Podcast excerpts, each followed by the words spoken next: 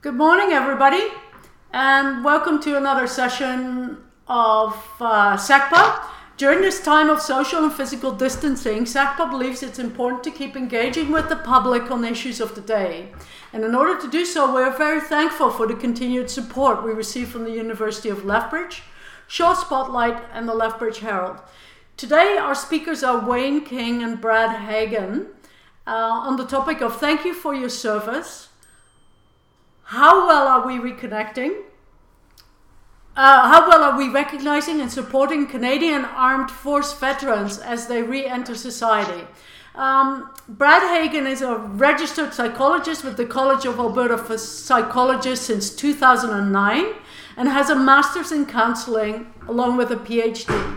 He has over 25 years of experience in teaching and conducting research at universities in Western Canada in the areas of mental health, nursing, addictions, and psycho- psychology.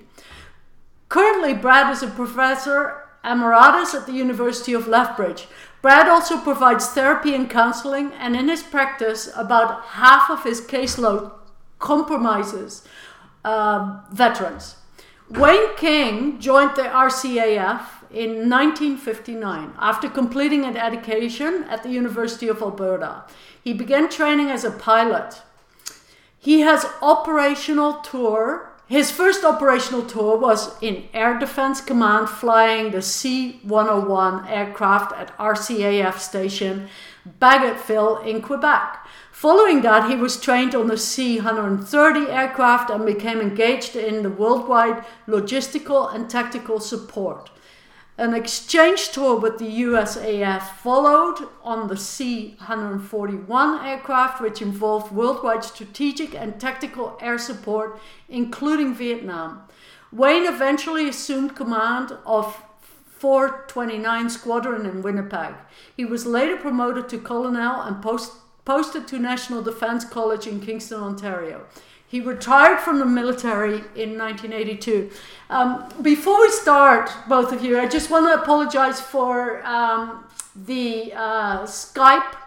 Um, we're having some issues with Skype and bringing Wayne in, video in. So currently we just see Brad, but we have the sound of Wayne. So welcome both of you, and uh, thank you for joining us. Thank you, Annalise, for the warm welcome. Yes, indeed. So, uh, Wayne, we were chatting a few days ago, and uh, we, we thought you would uh, please just lead the charge with, with some of the issues you're seeing with veterans in terms of your important role at the Legion. So, I wondered if you could please just start by briefly introducing your role at the Legion in terms of how you support veterans there and some of the issues you're seeing, and then I, I can pipe in as appropriate as well. Okay, uh, Brad, that's fine. I I am uh, the uh, branch service officer, and it's my responsibility to contact the veterans in our community and uh, work with them to ensure that they receive the uh, benefits and assistance that they're entitled to from Veterans Affairs. The, uh, the job is very rewarding in many respects, but also it has its frustrations because one of the difficulties I face is in finding out and being able to contact who the veterans are in our community. Unfortunately, there's no single source I can go to to uh, find out who they are uh, and uh, get uh, contact information. With the current laws, uh, even those in residence at uh, full care facilities, they are not at liberty to tell me which of their residents are veterans and any of them that might need assistance. So it becomes uh, a degree of frustration in that respect. But nonetheless, uh, I, I, suppose there's always the option of going around various parking lots and putting my card under under the windshield wipers, uh, or advertising in the newspaper. But uh, right now I'm limited to media such as this and word of mouth to get the word out to the veterans. Yeah. No, it's it's funny you mentioned the cards in the waiting room or in the parking lot, Wayne, because I've actually had some veterans that tell me they'll follow another veteran if they see a veteran license plate, follow him or her right to the driveway, and uh, just go and introduce themselves and see if they know about veteran services. So you're, you're right. It's crazy the, the lengths we have to go to to reach out to veterans. So if you are able to find a veteran, Wayne, can you please let them, uh, can you please just mm. quickly chat about the kinds of services you try and connect veterans with and some of the challenges you see them having? Well, I work through the Legion Service Center in Calgary. Uh, that's the Alberta Command. And once the, the veteran gives authority to allow the service center access to his service record as well as his medical record. Uh, those are reviewed. I discuss with the veteran what problems he's having, what assistance he would like to see in place, and from that, then in consultation with the the uh, service officers in Calgary, uh, who are in direct liaison with the uh, Veterans Affairs staff people in uh, well various locations around the around the country. We determine what assistance might be available to them, uh, what additional evaluation is required, whether it involves specialists in the medical field or simply a review of their service file. And uh, if uh, everything falls into place, then various assistance programs can be initiated. Okay, and are I mean I know you deal with all kinds of different requests and and veterans through your work in the Legion, Wayne. But would you say there's some more common issues that some of the veterans you, you work with are facing, or some of the services you try and connect them with? Are there common scenarios? Yes, and and some which are more difficult to come to grips with than others.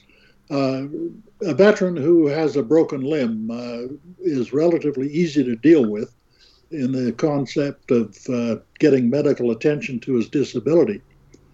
But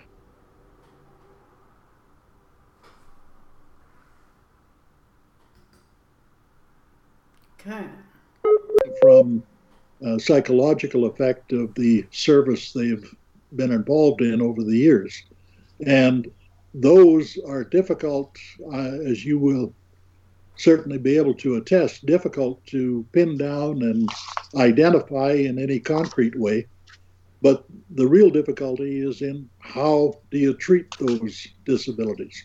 Because yeah. the, the impact is not only on the veteran, but it's also on the, the veteran's family, their children, their spouse, and uh, those in their uh, social community. Yeah, exactly.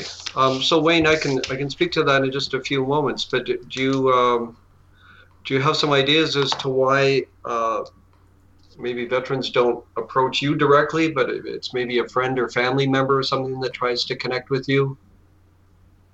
Well, the veteran typically, when he uh, either volunteers or is selected for overseas duty in a in a hostile environment, undergoes in company with his uh, teammates, his, the uh, members of his unit, uh, they undergo some very intensive training over a prolonged period of time. And they're not sent overseas until their instructors feel that they're properly prepared for the uh, dangers and the uh, environment that they're going to enter into. Once there, of course, they they very quickly realize just how difficult and how much at risk they are, and but yet they're in a very tightly knit community of uh, soldiers, sail, sailors, airmen, and it's it's a bond that develops, which uh, certainly is comparable to that in a in a family, and one which the the veteran or the uh, soldier, airman, sailor very quickly becomes dependent upon. They know that their comrades have got their back and they similarly have the back of everybody in their unit.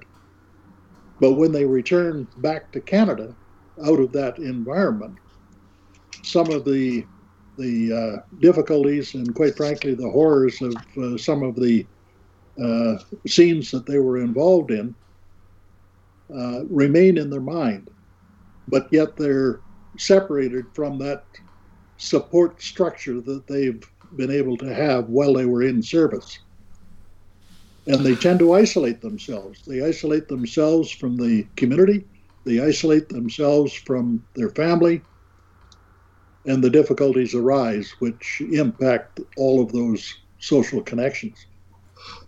Yeah, exactly. Um, you, can I just speak to a few of those points, Wayne? Because I think you raised some important points, and they're things that I see with a lot of the veterans I work with. You certainly can. Yes. Yeah. So as you pointed out, uh, Wayne, a lot of the veterans I talk to, they're you know they're obviously a bit nervous or maybe apprehensive or a bit excited when they're going overseas on some kind of deployment or even doing some kind of uh, work in um, Canada. I was just reading about Romeo Dallaire when uh, he was involved in the FLQ crisis and having to uh, deploy with with troops in Ottawa. And so, but as you pointed out, they re- they receive excellent training, and and these men and women are actually excited to go over and do what they're trained for. And as you obviously pointed out, even though we ask these men and women to do very, very difficult roles under extremely difficult and dangerous circumstances they're proud of what they do and they're they're excellent at what they do and they enjoy a, an international reputation for being um, in, incredibly skilled uh, members of the armed forces. But as you pointed out, they, they have this this tight knit group that they can get support from, and uh, they have routine and they have the resources they need. But when they come back, as you pointed out, that that's when the veterans I work with really struggle because they no longer have, as one author calls it, their, their tribe. Um, these are people that they've gone through training with and through deployments with in countries like Afghanistan or Bosnia.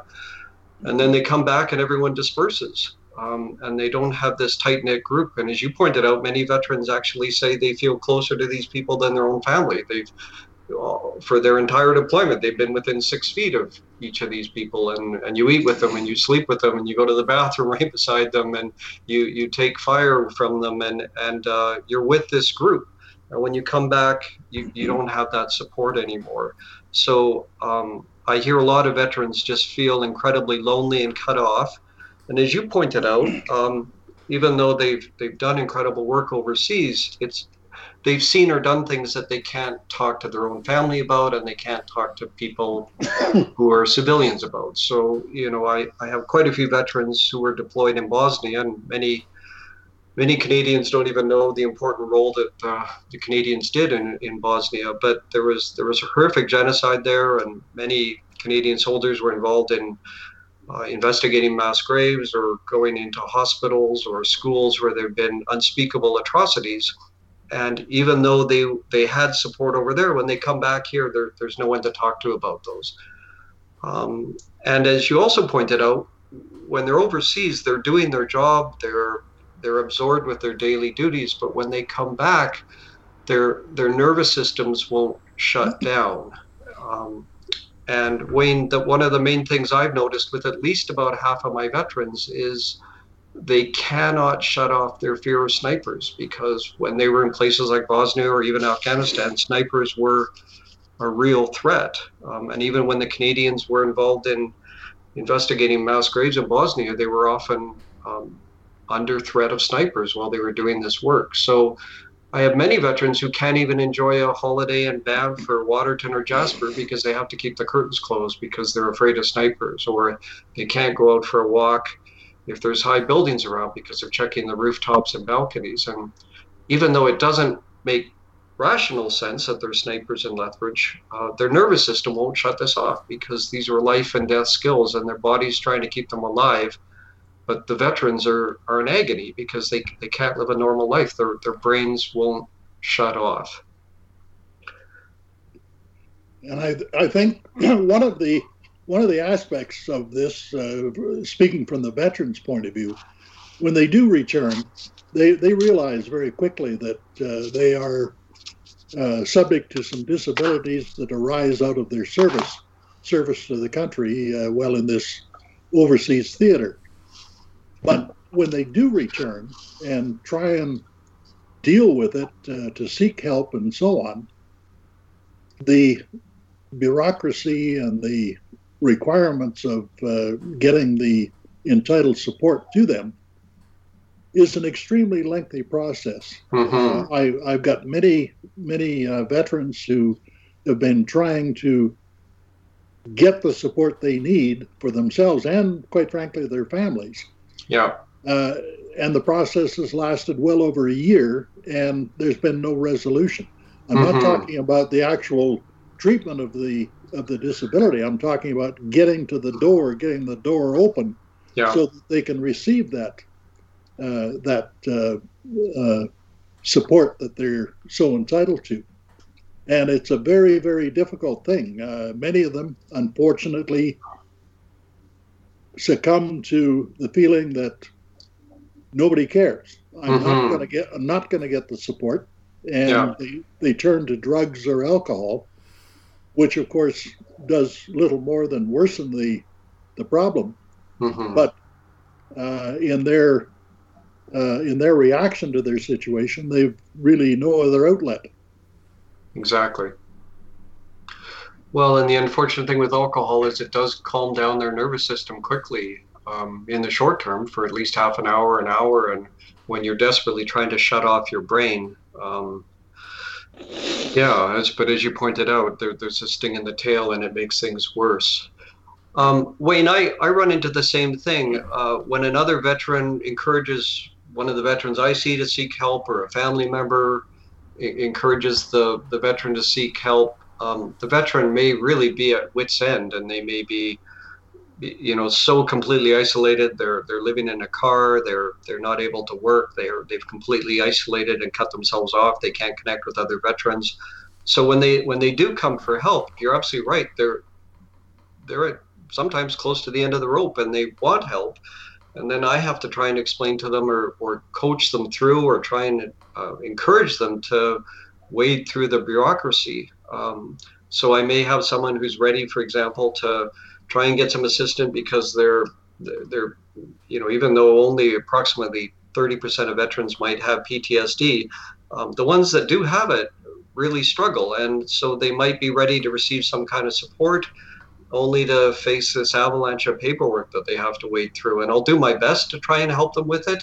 Um, but typically, it's it's the veterans, and I'm just speaking about uh, male veterans here, but uh, well, female veterans as well, if, if they have a partner or a spouse of some kind that can help them do this paperwork, they'll often hang in there. But if it's just themselves, uh, they often just throw the paperwork away and give up. And, and like you said, they feel like, uh, I guess no one really wants me to get help. So they, they all mention the bureaucracy and the waiting six to 12 months for some kind of program to kick in is, is incredibly frustrating.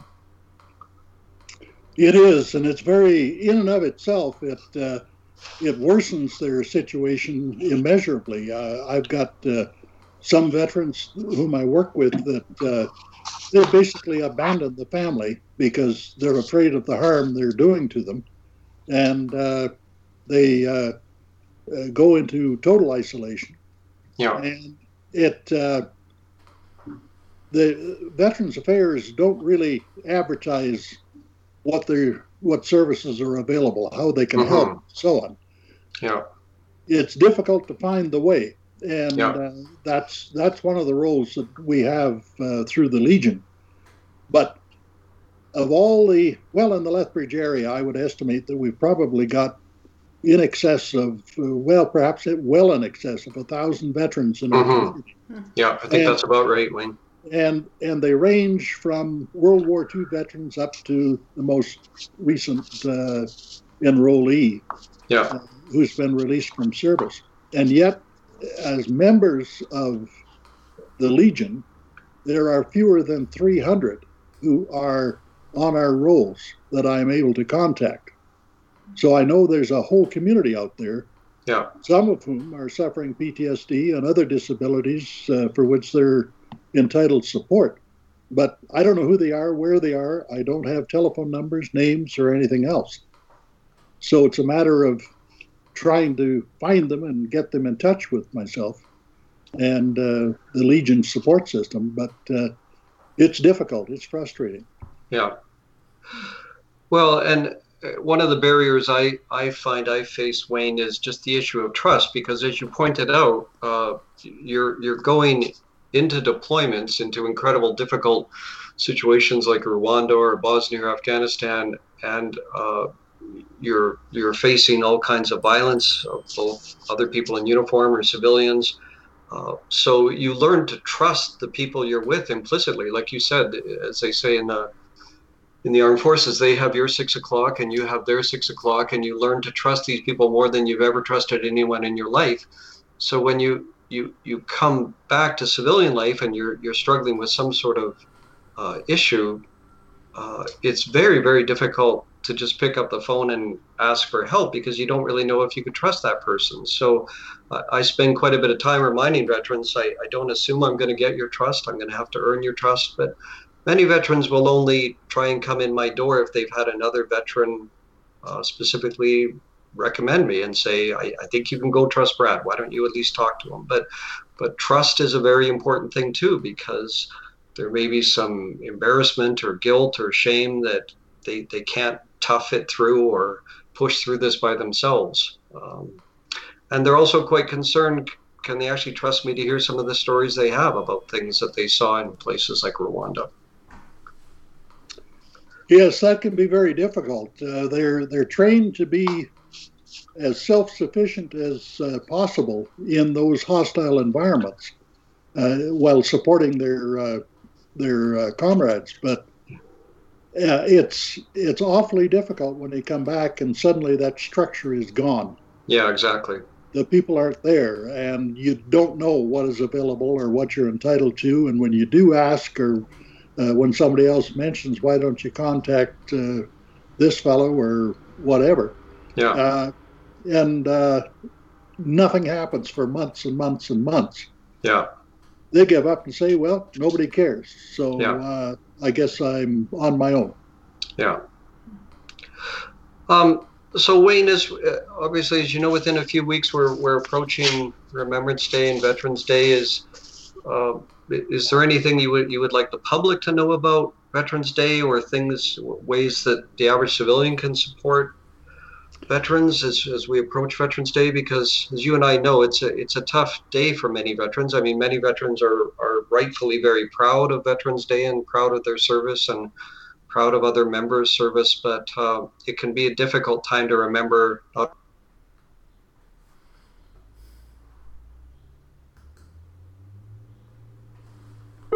there's many, many um, veterans who have lost friends uh, to suicide. So, is, is, there anything you'd like the public to know as as we approach Veterans Day?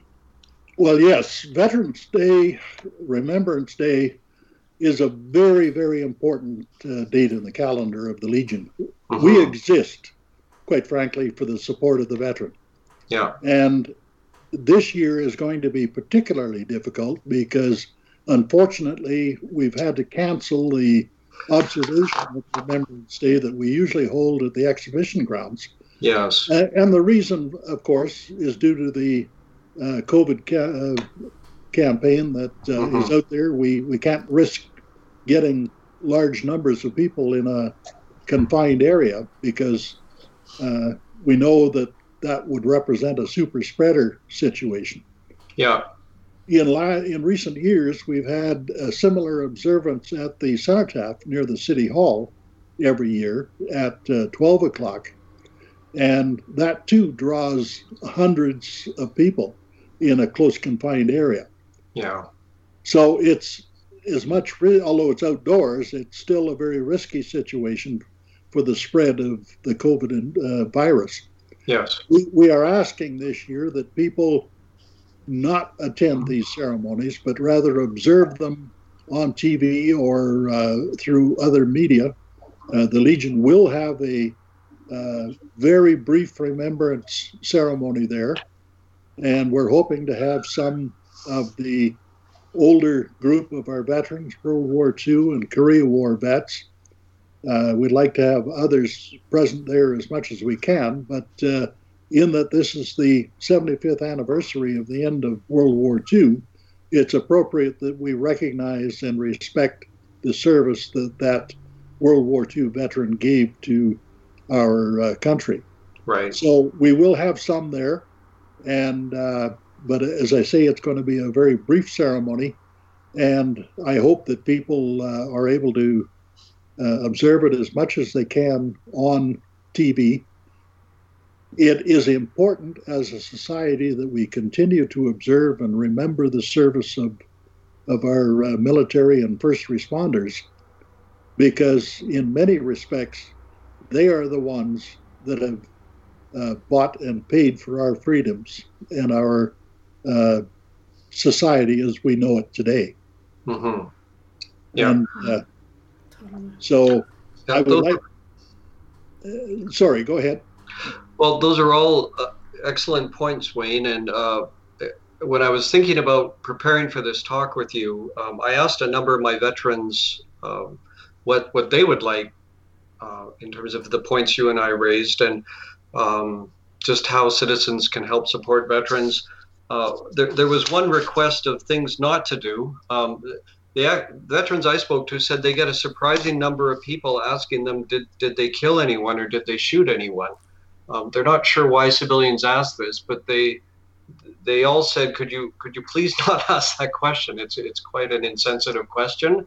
Um, but what they all said was um, they you know they rarely get thanked for their service. They're thanked for what they did. So you know there there is the old expression, "Thank you for your service," and and they certainly do appreciate when people come up and thank them. But they, they also said just take a few extra minutes or just moments and just show interest in the veteran. So ask her, him, where they trained, what was their rank, did they have any special skills, was there anything they were particularly proud of.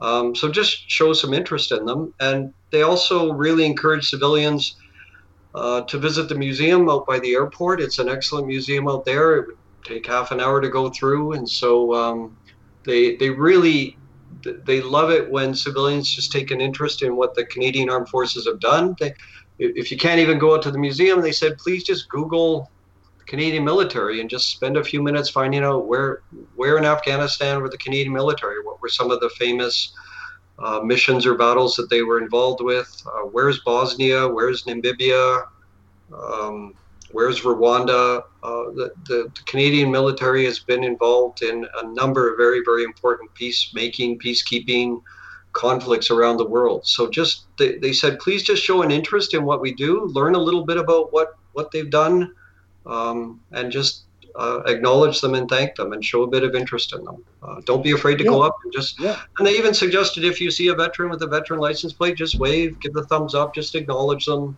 Um, if they're if you have time, give them a Tim's card, something like that. Hmm. Uh, but but just just to simply show interest in what they've done. Yeah, and I would add to that, Brad, uh, when you are uh, in conversation with the veteran or members of your your uh, particular uh, group, your friends, associates, in, and you uh, are aware of some of them who are veterans, Yeah. encourage them to reach out to the Legion, to Yeah. con- make contact so that uh, we can evaluate whether there's support and so on that they are entitled to, and Yeah, that uh, we can connect with them for that. The, exactly. Yeah. The the uh, Remembrance Day uh, ceremony at the cenotaph, weather permitting, uh, will be including a uh, bit of a fly past by a Harvard trainer. Now, this is a World War II aircraft. Uh, this particular one was produced after World War II, but nonetheless, the Harvard aircraft served as uh, an advanced trainer for Mhm. World War II pilots. Yeah. As a matter of fact, the one that's flying uh, is one that I personally flew as a as a student pilot, both in uh, Penhold and Moose Jaw. Wow, and fantastic. uh, so, uh, although I'm not flying it, my, fly, my flying days are long gone. But uh, nonetheless, uh, it might be of interest uh, for the people of Lethbridge to take a look at that and and realize that this is an aircraft that dates from those days. Yeah, wonderful. And when you hear that powerful Pratt and Whitney engine or whatever it is, just to uh, remember the importance of veterans and to Mhm. thank a veteran if you see them. Uh, Wayne, I know I know we're almost out of time, but I also just wanted to emphasize. You and I have talked about some of the difficulties, but as you and I know, there.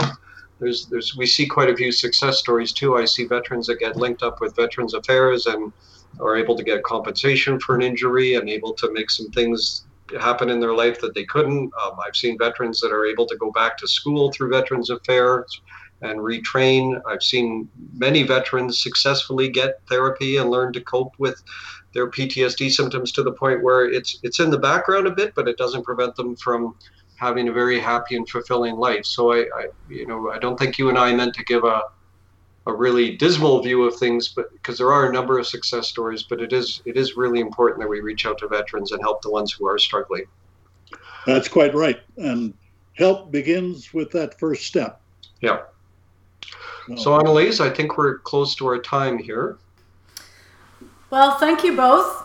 Um, and we have quite a few questions in the queue. So I'll, I'll just jump right in. And the first question is from Timothy from the Lethbridge Herald. My brother started out in the army in 1994 and served in Bosnia, Kosovo, Afghanistan, and recently returned from challenging tour in Iraq. Mm. Why psychologically do some vets struggle and others cope better? Uh, Wayne, can I try that one or? I think you can because when it, uh, or I prefer that you do, because when it comes to dealing with uh, psychological issues of that sort, I'm better prepared to comment about a broken limb than I am uh, something that involves uh, the mind. Uh, okay. Well, if we get a broken limb question, we'll pass it on to you. Oh, okay. uh, well, uh, thank you for the question. It's an important question. Uh, without trying to dodge the question, my understanding of reading the research literature is we we don't definitively know why some veterans uh, develop struggles psychologically or emotionally and others don't. Um, again, the, the best research is the majority of veterans do do very well returning back to civilian life and uh, reintegrating uh, back into a, a, different kind of life.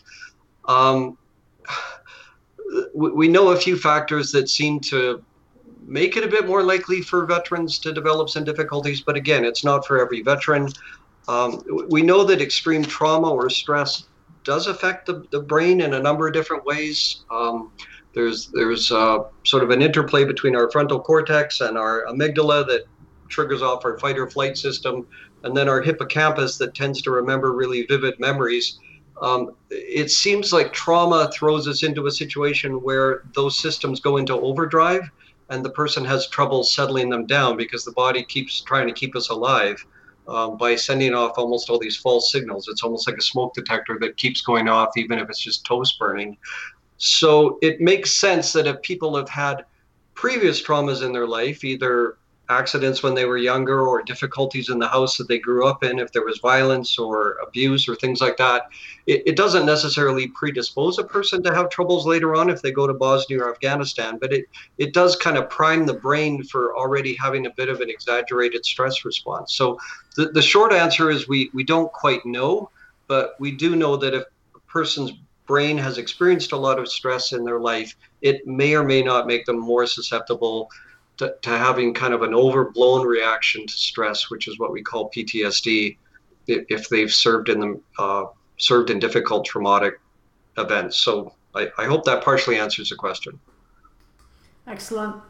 Um, Bev Mundell, my American new, my American nephew returned from tours in Iraq with PTSD and has a horrific, horrific battle with disability support. Mm. Why are our why are our vets neglected? I think, well, again, there's there's a variety of reasons. Uh, she might be reacting to the the veteran support system that exists in the United States. Although the objectives are similar, the approach to veteran support in some cases differs greatly our system, uh, the biggest uh, difficulty I have with our system is the time required to deal with the bureaucracy. And understandably, over the over the years, uh, literally there are millions of Canadians who have served in our uh, our military. Uh, some a matter of days, some for extended number of years, but there's an awful lot of them. And trying to focus on the needs of uh, an individual veteran within the context of that broad group is uh, can be very difficult and very time consuming. Plus, the government uh, uh, right now, as we can all appreciate, uh, is perhaps more focused on things like COVID 19 and uh, other social issues rather than the veteran.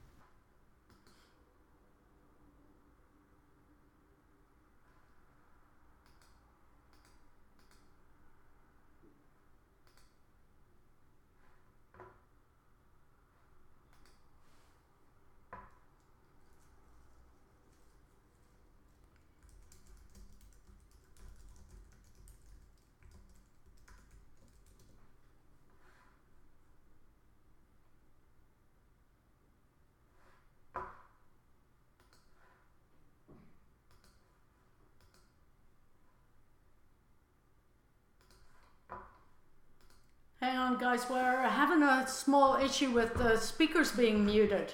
Let me just um, try and see. Somebody's muted the speaker, so bear with me for a second um, to get the sound back.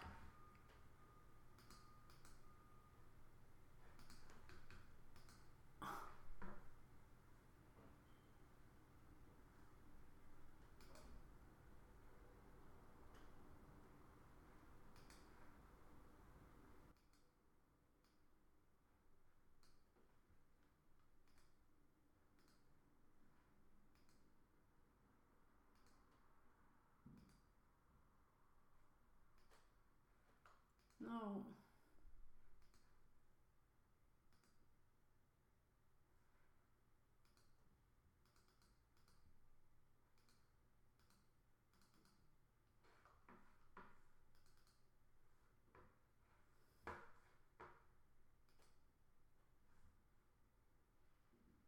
We're just working on the sound here. Sorry. Uh, Brad, did you mute?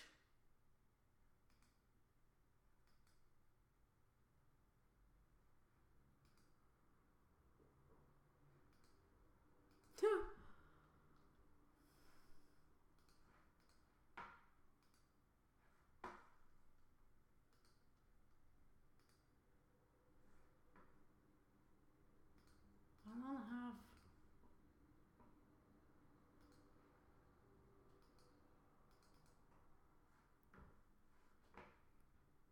Can you guys hear me? Um, there's somebody's turned off the speakers, and the speakers are muted.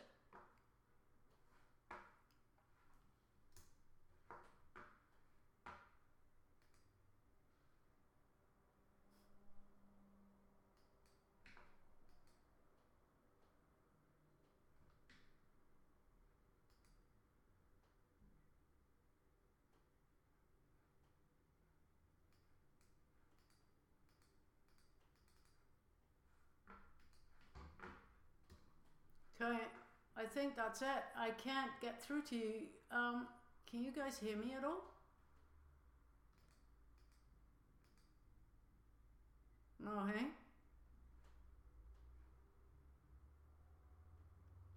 We're gonna try and reconnect. No audio. No, nothing. Nothing is happening. The audio is gone.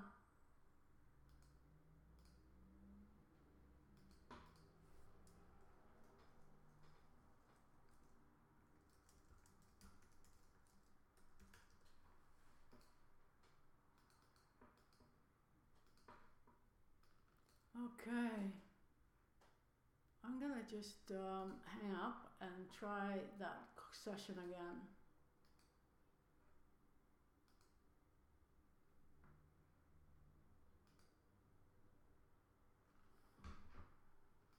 Okay.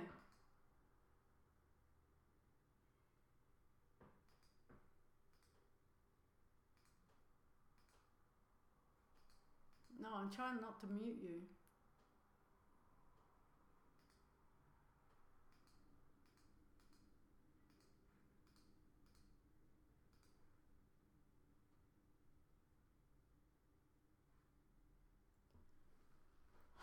Skype is just driving me nuts.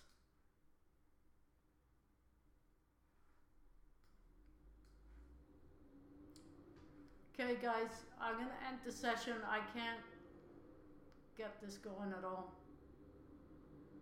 Sorry.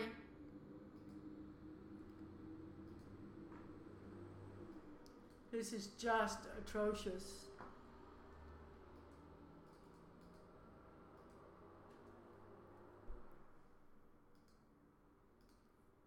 Can you two hear me?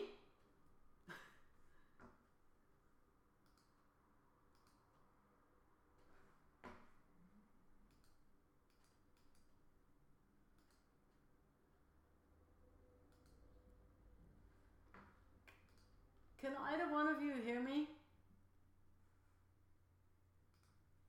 I don't seem to have any uh, volume anymore.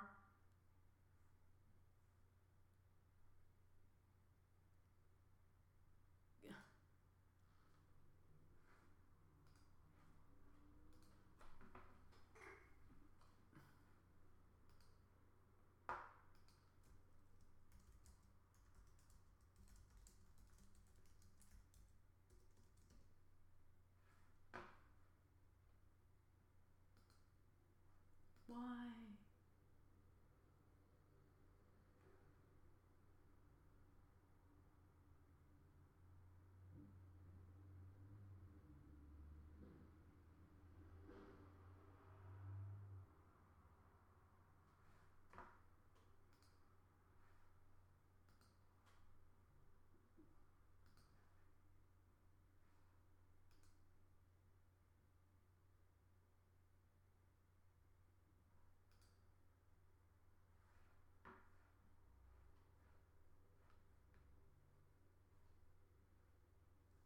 Hello?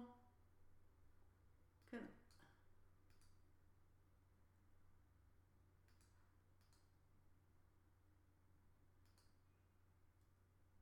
Can you guys hear me? I am so gone.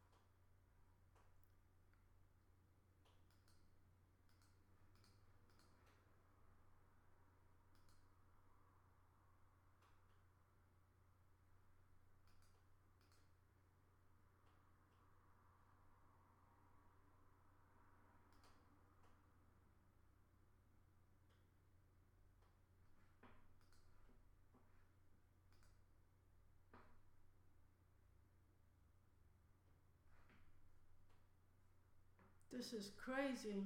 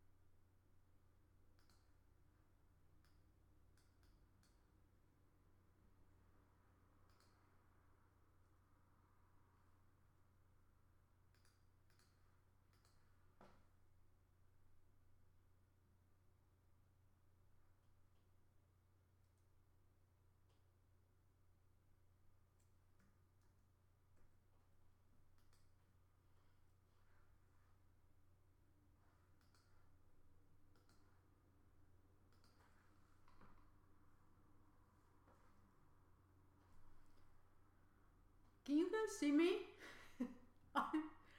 There's no sound. No sound. Oh.